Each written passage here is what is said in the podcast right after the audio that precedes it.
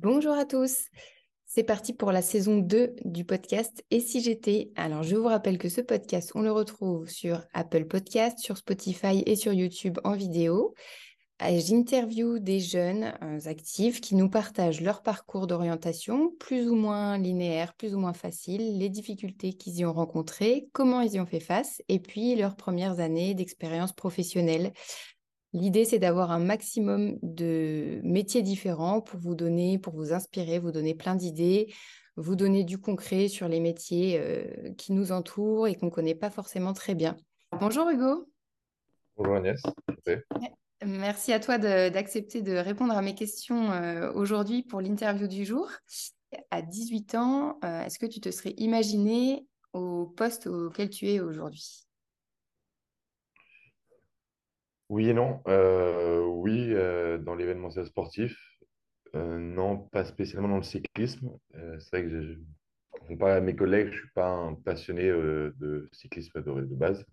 Euh, j'ai atterri là un peu par hasard, euh, d'opportunités euh, par-ci par-là. Et du coup, ça fait que j'ai un décalage, enfin, pas un décalage, mais une autre vision, on va dire, de l'événementiel que mes collègues. Et ça me permet d'apporter autre chose. Mais après, c'est vrai qu'à 18 ans, j'ai cette question avec mes parents de qu'est-ce que je veux faire. Et moi, ça a toujours été de travailler dans le sport. Et je n'avais pas les capacités, je pense, pour être journaliste ou ce genre de choses. Et je me suis dit que l'événementiel euh, correspondait un peu à mon profil. Euh, donc, euh, ouais. Un peu le oui et le non dans la réponse. Ouais, ok. Donc, plutôt le secteur. Après, pas précisément à là, mais pas, tout, à fait éloigné non plus. Ok, top. Ça marche. Bah alors, vas-y, dis-nous quel est, quel est ton poste aujourd'hui, quel âge tu ah. as, et on va un peu détailler tout ça ensuite. Ouais. Alors aujourd'hui, je suis assistant commissaire général, euh, ce qui veut dire beaucoup de choses et pas beaucoup de choses en même temps. Ouais. Euh, on va dire que sur des événements de cyclisme, euh, je suis spécialisé dans le cyclisme, c'est, ça va des réunions en amont, de trouver des sites de départ ou d'arrivée, au parcours aussi avec un collègue qui va tracer et moi je vais prendre toute la prise de notes, c'est-à-dire qu'avec mon ordinateur, on va être dans la voiture tous les deux, et là je vais noter qu'il y a un terre-plein, un ralentisseur que là, il faut passer à droite, là à gauche, là, il faudra un gendarme pour euh, signaler un danger. Euh, une fois que ces parcours sont faits, donc je vais rencontrer les communes. Euh, là, c'est vraiment la partie en France. C'est vrai que mon métier est un peu divisé entre la France et l'étranger. en France, après, je rencontre les communes, je leur présente le déroulé de, l'étape, on va dire, et de comment ça va se passer le jour J, à quelle heure on va arriver, quelle place il nous faut combien de barrières, enfin voilà, toutes ces choses-là. Ouais, les détails logistiques, on va dire. Voilà, exactement. Et une fois que ça est présenté, je vais en préfecture et je présente le parcours euh, et je le défends, entre guillemets, pour le faire valider euh, par la préfecture et que le jour J, euh, les routes soient fermées comme elles doivent être. Ouais. Et le jour J, donc je, le, premier arrivé sur site et je vais dire telle structure va s'installer ici, les barrières commenceront ici, finiront ici. Euh, j'ai besoin euh, d'agents de sécurité à tel endroit, à tel endroit. Et voilà, je suis un peu le coordinateur sur le site. Et en amont, euh, c'est un peu ça aussi, mais c'est plus, plus général, on va dire, plus global.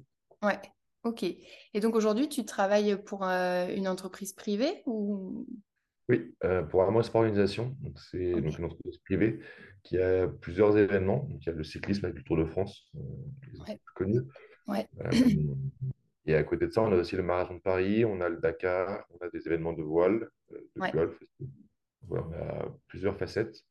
je suis vraiment spécialisé dans le cyclisme, donc voilà, on ne touche pas aux autres événements comme certains collègues peuvent faire. Ok, ok, chacun a sa spécialité. D'accord. Bah alors, écoute, merci déjà pour cette première présentation euh, de ton métier et je te propose qu'on revienne quelques années en arrière, donc euh, plus ou moins 16, 17, 18 ans, effectivement, quand tu étais au lycée. Euh, donc, tu disais que tu as toujours voulu travailler dans le sport, donc ça, c'était quelque chose que tu avais en tête. Qu'est-ce qui te. Voilà, comment tu es arrivé à déjà vouloir toujours travailler dans le sport? Tu étais passionné à l'époque d'un sport en particulier? Euh, pas en particulier, enfin, oui, j'en ai pratiqué euh, certains, mais euh, j'étais plutôt le genre d'enfant qui passait son mercredi après-midi devant un faux sport. Ok. pourrait le témoigner, c'est-à-dire que euh, moi, c'est Disney Channel ou Infosport. Et Ok. pour, pour, euh, partager un petit peu, on finissait sur Disney Channel. Mais euh, ça me permettait le soir, mon père de lui faire un rapport, un petit peu un résumé de la journée euh, du mercredi. Ouais. Et c'est vrai que, hormis le curling, malheureusement, euh, j'ai toujours aimé tous les sports. Ok. Ouais. Le, le judo que j'ai jamais fait, euh, le basket, le hand. Je n'ai pas de sport, on va dire, préféré. Ouais. Moi, c'est plutôt ce qu'entraîne le sport, tout ce qu'il y a derrière un événement sportif, derrière une équipe ou un joueur. Une équipe, mais un joueur. Ouais. Et euh, à travers ça, je me suis dit, à 16-17 ans, c'est le milieu dans lequel je vais évoluer.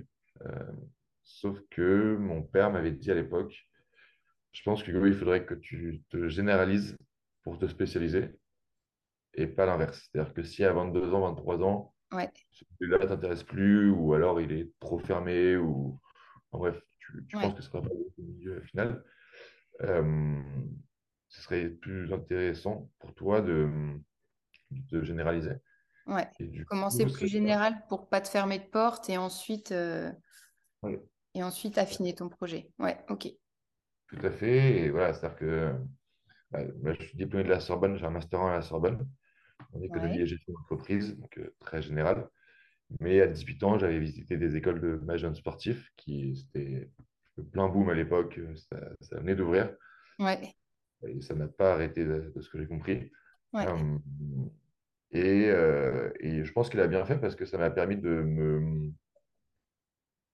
différencier un peu de d'autres personnes qui étaient un peu comme moi, fans de sport, qui voulaient évoluer dans ce milieu-là, Ouais. sans trop savoir à l'époque euh, où.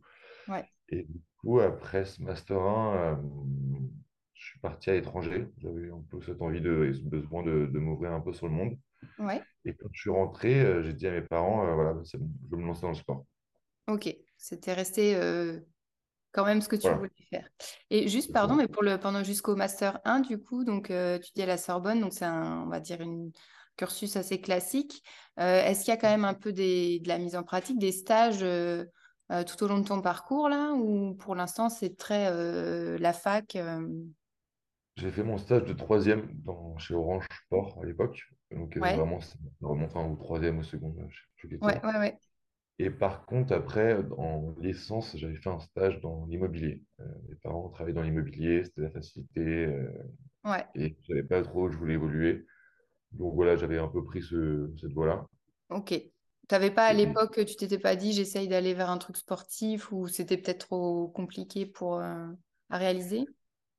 Quand je suis parti à l'étranger, j'ai essayé. Ok, Euh, j'ai essayé, en fait, donc je suis parti en- à Buenos Aires, en Argentine.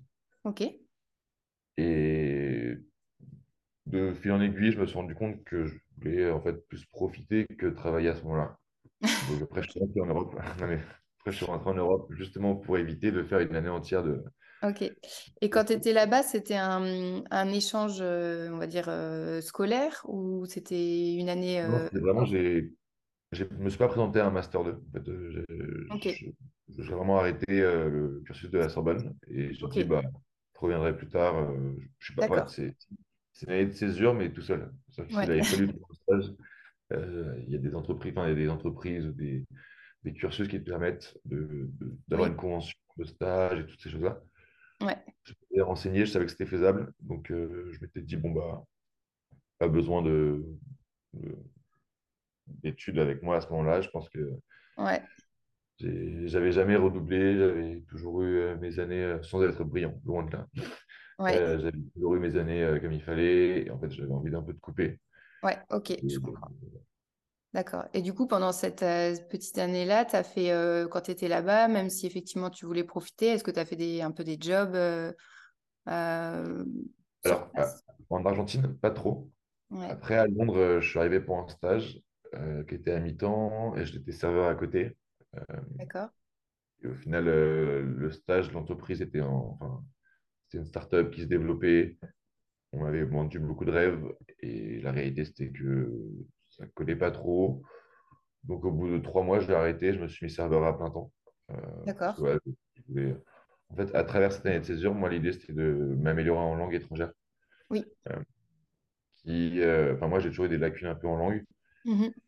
Et voilà, je n'avais pas envie de faire des cours classiques. J'avais cette chance de pouvoir euh, partir à l'étranger. Et, Ouais. et voilà, si demain quelqu'un veut partir à Londres, bah, ça a été mon cas, il peut très bien vivre à Londres en étant serveur. Euh, c'est quand même un métier qui était, en tout cas à l'époque, bien payé Ouais. et avec euh, beaucoup de tips, etc. Donc, moi, c'était plus ce côté-là. euh, Être en été immersion. Voilà, moi, j'ai jamais été très scolaire. J'ai plutôt ce côté de découvrir et de, avec un sac à dos sur le dos et Ouais. me mettre un peu en difficulté. Ok. Et justement, tu dis que tu n'as jamais été très scolaire. Euh, euh, t'as pas d'avoir fait quand même des études euh, à la Sorbonne, en, on va dire en, en cursus euh, classique. Euh, ça peut être un choix étonnant si, si justement on dit que tu n'es pas trop scolaire ou euh, comment tu t'es pas posé la question d'aller vers du plus pratique euh, Non. Euh, on va dire que là-dessus, mes parents sont un peu classiques euh, et que euh, le bac plus 5 est le minimum requis euh, selon eux. Oui. Euh, et après, je ne suis pas très scolaire, mais ouais, jamais redoublé. J'avais pas de grosses lacunes, j'avais pas de facilité particulière, hormis en maths, mais sinon, j'avais pas de grosses lacunes. Et Ouais. j'ai toujours un peu euh, eu les notes qu'il fallait pour pas avoir de problème euh, en plus. Ouais, non, mais ce que je voulais dire, c'est que tu vois, il existe enfin, euh, déjà des bacs plus 5 euh, en alternance ou avec plus de stages, ou tu vois, d'autres qui auraient Bien pu sûr, bah, peut-être. euh, Mais voilà, c'est toute une question. après, mon, non, mais après mon année de césure, euh, du coup, j'ai j'ai fait un management du sport en un an, enfin un MBA, en alternance. Euh, et là, c'était en fait, j'avais plusieurs écoles qui étaient prêtes à me recevoir. Et ouais, moi, c'est vraiment l'alternance qui a, qui a fait balancer pour ou contre. ouais, Je trouve qu'à l'époque, ça l'est moins maintenant, mais à l'époque, l'alternance était sous-cotée. Euh, ouais, en tout cas, en France, on ne voyait pas ça comme une vraie opportunité, alors qu'il n'y a rien de mieux. Enfin, bien sûr que c'est important d'être derrière, euh, enfin, d'écouter un professeur, etc. Mais à l'heure actuelle, ce que je fais, euh, aucun professeur m'en a parlé. Et voilà, c'est, C'est la pratique, ouais. voilà, il nous aide à nous former et avoir un, à dire un cerveau bien fait, peut-être. Enfin, c'est un peu mal Ouais, dit, à mais ouais. à réfléchir. Mm. Mais par contre, euh, quand tu es derrière ton ordinateur à devoir euh, faire un site de départ ou d'arrivée, personne ne te l'a jamais appris et il n'y a que toi qui, avec ton imagination, euh, ouais, choses. va, va le réaliser. Et du coup, ce, ce MBA en alternance, alors c'était quoi comme, comme rythme? C'était une semaine, une semaine ou? Non, c'était quatre jours, un jour. Non, trois jours, deux jours. trois Trois jours, jours, deux jours? moi, j'étais parti euh, 24 heures du Mans. Et du coup, ce enfin, cette alternance, là, 24 heures du Mans, euh, c'était une belle opportunité. Qu'est-ce que, qu'est-ce que ça t'a appris? Ça t'a conforté dans l'idée de vouloir euh, travailler euh, dans l'événementiel sportif, j'imagine? Alors, moi, je suis arrivé avec un CV neutre en événementiel sportif. Euh, Ouais, et j'avais demandé d'ailleurs à l'époque à mon responsable pourquoi moi et pas mes, mes camarades qui, ont- ouais, qui avaient tous postulé et qui avaient euh, 4 ans de management du sport derrière eux, euh, ouais, bien, bien rodée. Et, euh, et il a eu la réponse de j'ai cru à tout, pas toutes tes salades, mais un peu à toutes tes histoires, euh, d'accepter de se mettre en difficulté, de partir à l'étranger, à l'autre bout du monde, ouais, d'avoir envie de découvrir. Et c'est vrai que c'est là où moi, ça a été un. Enfin, mon père a pas toujours été très présent dans mon cursus euh, d'études, ouais, mais euh, pour moi, il a eu la- le meilleur euh, point de vue en me disant euh, généralise-toi pour te spécialiser. C'est pas que je vais en revenir un peu à là. C'est ouais, que euh, je suis sorti un peu du, du lot. Je pense qu'il y avait des CV bien meilleurs que moi avec euh, des camarades qui avaient fait des bénévolats, des stages euh, dans le milieu sportif. ouais, Mais venant de la Sorbonne, qui est, quoi que l'on dise, quand même assez réputée et, et qui demande de, de l'autonomie, c'est-à-dire que voilà, on a beau avoir peu de cours, euh, à la fin, on a autant de matières que quelqu'un qui, qui fait une école de commerce. Enfin, non, pas autant de matières, mais les examens sont quand même similaires et voilà, on, on nous demande de travailler, de réfléchir un peu tout seul et, et d'être autonome. Euh, donc, voilà, moi, Ce qui mon a fait la, plus, Oui, ce qui a fait la différence, c'est aussi, euh, peut-être, euh, comme tu dis, euh, ton, ton expérience euh, à l'étranger, de partir en mode euh, solo, euh, de montrer que tu pouvais t'adapter euh, facilement et, euh, bien sûr. Et, et trouver un petit travail de serveur à côté euh, parce que voilà, il faut, enfin, Ouais, Il faut, il faut, il faut gagner un peu d'argent quand même, c'est Ouais, important. Mais du coup, ouais, euh, mon état était assez sensible à ça à l'époque. Euh, ouais, ouais, ouais. Ok, donc, euh, voilà. top. Et du coup, donc cette, euh, cette année de, de- d'alternance dans ce stage, ça t'a, appris quoi? Ça t'a, en termes de compétences et m'a peut-être en termes humains aussi? Bah, c'est vrai qu'il y, a il y a beaucoup d'humains dans l'événementiel. Euh, Ouais, c'est une grosse part. euh, alors, pour moi, il y a deux types de- d'événementiel. Il y a l'événementiel bénévole et l'événementiel euh, on va dire pas professionnel, mais où tu travailles. Et du coup, il faut une autre rigueur et une autre attente. ouais, Euh, au 20 heures du Mans, je, je travaillais plutôt avec une partie euh, professionnelle. Euh, il y avait très peu de bénévoles, en tout cas pas dans ma partie. Et du coup, ça m'a appris à, déjà à savoir comment s'organise un événement international. Euh, les ouais, 20 heures du Mans, c'est quand même euh, un des plus gros événements sportifs. Et à l'époque, moi, j'étais responsable de la fan zone euh, des 24 heures du Mans. J'avais d'autres euh, missions dans l'année, mais on va dire le, le- le cœur du sujet, c'était ça. ok, Et d'imaginer un peu euh, comme un architecte. Euh, parce que c'est vrai que j'en parle jamais avec ma soeur qui est architecte, mais on a un lien quand même euh, professionnel, c'est qu'on construit, enfin, elle est construite du long terme et moi je construis du temporaire. ouais, Mais à côté de ça, euh, on me demande de penser un peu à tout, à l'accès, au passage des, des spectateurs, à ouais, l'électricité, enfin, toutes ces choses-là. Moi, j'aime aussi partir d'une feuille blanche et, ouais, et, et voir le jour J comment ça se passe. Bon, il y a plein d'imprévus, il y a la météo, il y a euh, les spectateurs qui seront là ce jour-là. Enfin, il y a plein de choses qu'on ne peut pas maîtriser, mais au moins que ce que tu as imaginé euh, se mette en place. Et ça, c'est un peu euh, ce qui, moi, me, me botte et ce qui me suit depuis, euh, bah, depuis 24 heures du Mans. C'est-à-dire que, travers toutes mes expériences, j'ai hormis, euh, hormis 9 mois de, de CDD, mais sinon, j'ai toujours eu un peu ce côté-là de préparation, mise en place et retour sur expérience. Et qu'est-ce qu'on, enfin, qu'est-ce qui s'est bien passé, pas bien passé, parce qu'il y a toujours euh, des choses à tirer, mais voilà un peu ce, ce schéma un peu classique euh, d'un événement. ouais, ok. D'accord. Et donc, à la fin de, cette, euh, de ce MBA, donc donc, que, que tu as validé, de cette première expérience, ensuite, tu as tout, de suite rentré dans le, le monde du travail, du coup? Ouais. Euh, bah, en fait, les 24 heures du Mans, on va dire une attache euh, sans l'avoir avec euh, mon entreprise actuelle, donc la Sport Organisation. Ok, Et à l'époque, il y avait un poste qui s'ouvrait, qui était très parti animation. Tous les jours, les coureurs, avant de partir, se présentent sur un podium. On appelle ça la, la signature. Ça, c'est un peu pour que euh, l'Union internationale de cyclisme se valide que tel coureur prend le départ. Et il y avait un poste euh, pour assister le manager de, de tout ça. Et du coup, ce n'était pas forcément ce qui m'intéressait le plus, mais ça me faisait découvrir aussi une nouvelle facette. Euh, et encore une fois, un événement international, enfin des événements internationaux, parce n'y avait Mhm. pas que le Tour de France, il y a d'autres événements Ouais, chez nous. Et euh, suite à ça, j'ai travaillé à Lyon, euh, toujours dans ce besoin un peu de, de découvrir euh, d'autres villes et ouais, d'autres expériences. ouais. Et c'était une course de chiens de traîneau notamment, enfin, À Lyon? à Lyon. Dans la région, dans la région Auvergne-Rhône-Alpes, en fait, on a- on a- ça existe toujours, c'est la Grande Odyssée. Ok, Euh, on a 10 jours de course de chiens de traîneau euh, qui font un peu comme un Tour de France. C'est un mini Tour de France, en fait, qui part d'un point A et qui arrive à un point B. Et, voilà, il y a des sites de départ, des sites d'arrivée. Donc, c'est assez en lien avec ce que je fais à l'heure actuelle. Et à côté de ça, on avait aussi euh, des, euh, des trails, de la marche nordique. On avait d'autres événements, mais le, le- le plus gros événement, en tout cas pour nous à l'époque, c'était la course de chiens de traîneau. d'accord. Et on va dire que j'ai adoré euh, cette expérience, mais euh, je ne partageais pas tous les points de vue avec ma directrice. Ouais, Euh, ok, et même si j'avais un management, je suis toujours en contact avec mon manager de l'époque et on s'entend très bien. ouais, Mais j'étais un peu. je ouais, me sentais pas forcément. aligné. ouais, voilà. Et c'était une, une boîte qui, elle, travaillait beaucoup avec les bénévoles. En fait, c'était la seule boîte que j'ai fait avec des bénévoles. D'accord.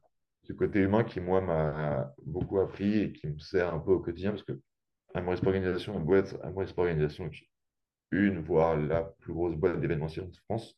Ouais, Euh, On travaille principalement avec euh, des professionnels, très peu de bénévoles, en tout cas sur le cyclisme. Sur les événements grand public, c'est à part, mais sur le cyclisme, c'est vraiment principalement euh, des professionnels. ouais, Et j'ai toujours un peu ce côté-là de. Et ce qui peut aussi avoir ses avantages et ses inconvénients, mais ce manque de. Je ne demande pas euh, les mêmes choses que mes collègues, on va dire. Euh, C'est-à-dire Ouais, que s'il y a trois barrières à bouger, je vais plus me sentir légitime de les bouger moi-même parce que euh, je travaillais avec des bénévoles qui avaient 65 ans ou 70 ans et ouais, que à l'époque, euh, j'étais un peu. Eux ont déjà mal au dos. oui, Euh, entre guillemets, je peux le, je peux le faire, quoi. je peux le faire. Ouais, je comprends. Pas la même approche. Ok. Et du coup, c'est, enfin, pour moi, il y a deux parties dans l'événementiel. euh, Enfin, il y a la partie vraiment entreprise bénévole et entreprise euh, professionnelle. Et Ouais, du coup, ouais. c'est intéressant un peu d'avoir cette double Ouais, vision d'avoir de les de deux. choses. Mm, mm. Voilà. Ok, ok. Donc après Lyon, t'es t'es retourné à Paris ou qu'est-ce qui s'est passé? À Maurice Organisation m'a rappelé pour un autre, euh, un autre poste euh, en. CDI à Paris. Mm. Et, euh, et du coup, bah, le CDI a un peu fait pencher la balance. Tu, quelle qualité tu dirais qu'il faut avoir dans, dans, dans ton métier euh, pour être euh, le meilleur, pour être bon? Euh, je pense que le relationnel est très, très important. Euh, savoir demander les choses euh, à un bénévole comme à un professionnel, Mhm. euh, c'est pas toujours simple d'ailleurs. Euh, et contrairement à ce qu'on pourrait penser, avec un professionnel, enfin, on pourrait se dire un bénévole, c'est plus compliqué. Pour moi, c'était plus simple euh, qu'un professionnel. Je ne saurais pas trop euh, t'expliquer pourquoi, mais le lien est différent. voilà. Il y, a il y a moins de, de- dans ce, enfin, de relations humaines à ce moment-là. Euh, c'est vrai que moi, pour moi, c'est important et, et j'ai cette chance, cette, je pense, qualité de facilement des liens avec euh, Ouais, n'importe qui. Et du coup, avec un bénévole, même si quand je suis arrivé à Lyon, euh, je remplaçais une personne qui était très, très appréciée par les bénévoles, j'ai, je pense, réussi à me faire accepter. ouais. Euh, a Ok. la réticence de certains.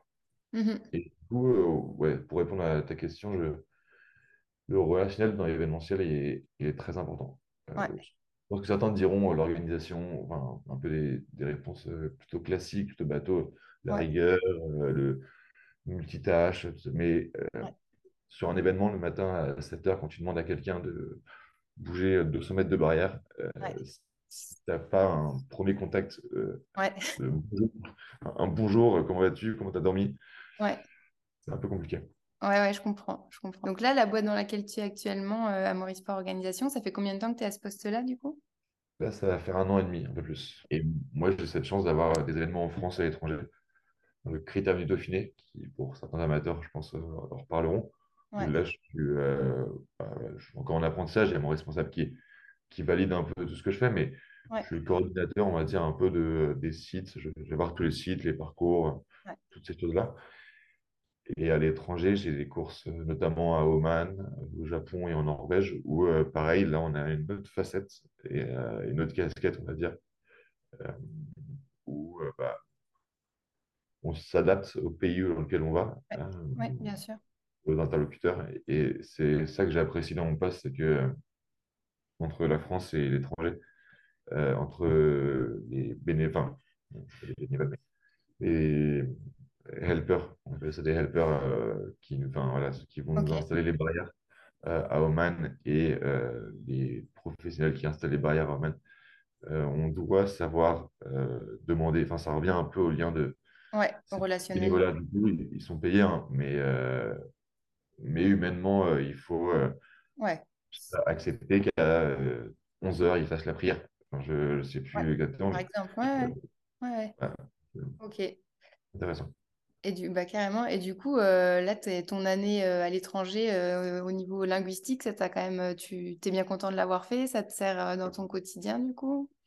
Ouais, ça me sert. Euh, je reste pas une flèche en anglais, mais j'accepte, j'accepte de, enfin, Le tout, c'est de se faire, c'est de se faire comprendre et voilà, on et se faire un peu de violence. Et voilà, après, il y y a le langage des mains, le langage de- du sourire, du Ouais, regard qui que, euh, en finit toujours par, par avoir un peu ce qu'on veut, mais ouais, sûr que tu as un Omanais qui ne parle pas anglais, euh, que leur responsable, qui est le seul à parler anglais, il est à l'autre bout du site ouais, et qu'il faut faire comprendre, euh, voilà, tu te trouves, tu te, tu te- démerdes un peu. Enfin, suis un Ouais, peu tu t'adaptes. Ouais, euh, à ce moment-là. Et du coup, c'est ça qui est assez intéressant.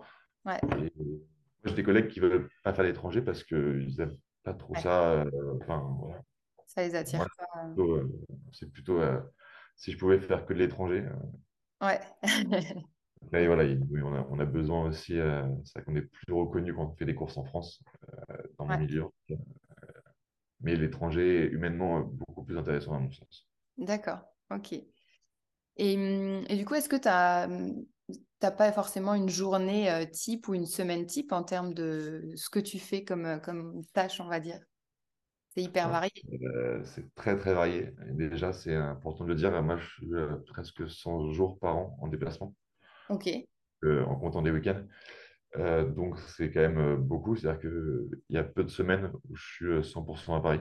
ok. Que, Et donc toi, aujourd'hui, qu'est-ce qui te plaît profondément, vraiment le, le truc qui te, que quand tu te lèves le matin, tu es, content parce que... euh, parce que euh, j'aime, euh, enfin, je, considère que l'événement, tu procures du plaisir aux gens et j'aime partager des émotions avec euh, des spectateurs euh, qui sont euh, lambda. Ouais, Enfin, lambda, parce que là, c'est que, oui, que je oui, connais pas. élève, mais, euh, mais du coup, ouais, c'est plutôt le partage d'émotions. C'est là où, pourquoi, enfin, pourquoi j'ai choisi le sport et pas. Enfin, j'aurais pu choisir la cuisine. Moi, j'adore la cuisine. euh, je, je suis à deux doigts de m'inscrire à un CAP cuisine.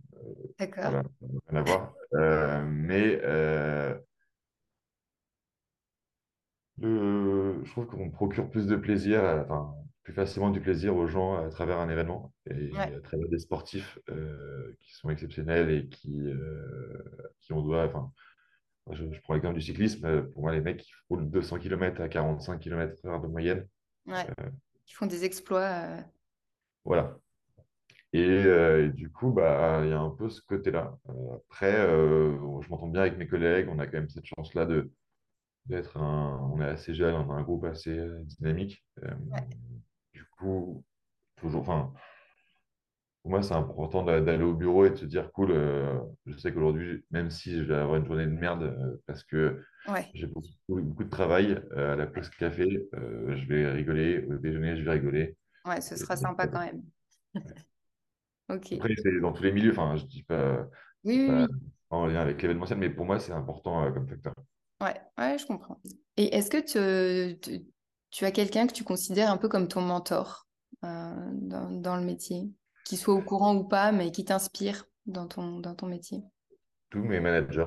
euh, et ce que j'aime bien, c'est que chacun m'a apporté quelque chose de différent euh, Ouais, en, en tout ça. Et, et chacun avait des défauts. Et du coup, en tant qu'employé, enfin, en tant que, on va dire qu'assistant, ouais, mais j'ai toujours eu un peu ce regard, pas critique, mais aussi observateur. Euh, ouais, je pense qu'un jour, euh, j'espère, je serai manager aussi. Et à ouais. travers ces trois personnes qui ont plein de qualités et plein de défauts, euh, j'espère en tirer un peu un. Le meilleur. Ouais, enfin, non, mais ouais, je ne savais pas trop euh, comment dire, mais oui, le meilleur. Ouais, ouais, faire un combo. euh, Ouais, du coup, euh, bah, c'est pas des mentors, mais c'est des personnes que, qui déjà humainement m'ont beaucoup appris. ouais, ouais, complètement. Du coup, est-ce que tu aurais un conseil, là, avec le recul que tu as, euh, à donner aux lycéens ou aux étudiants euh, qui se cherchent un peu, qui sont un peu perdus dans leur, euh, dans leur choix d'orientation. Un conseil, euh, oui et non, euh, de se démarquer par rapport aux autres, euh, de ne pas rentrer dans un mood, euh, dans un moule euh, comme euh, les écoles de. Enfin, j'ai fait une fac qui est une école de commerce, mais ce que je veux dire, c'est que euh, même s'ils sont en école de commerce, euh, tout ce qui est à côté, les associations, les alternances, les stages, euh, de foncer parce que euh, le voisin peut être plus intelligent, plus fort à l'école, plus fort dans plein de choses. Ouais, derrière, le- le- l'employeur va recevoir un CV et sans, enfin, il va devoir lire le CV et accepter que, il n'y a même pas de premier contact, on va dire. Enfin, donc, ouais, pour moi, il faut se démarquer un peu et après,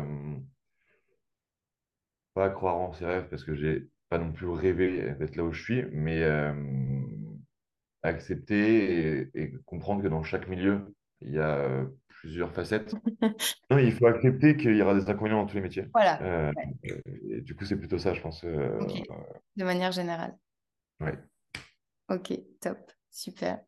Bah, un grand merci Hugo pour ton, pour ton partage d'expérience et puis bonne continuation dans, ton, dans ta belle carrière. Eh ben, merci beaucoup.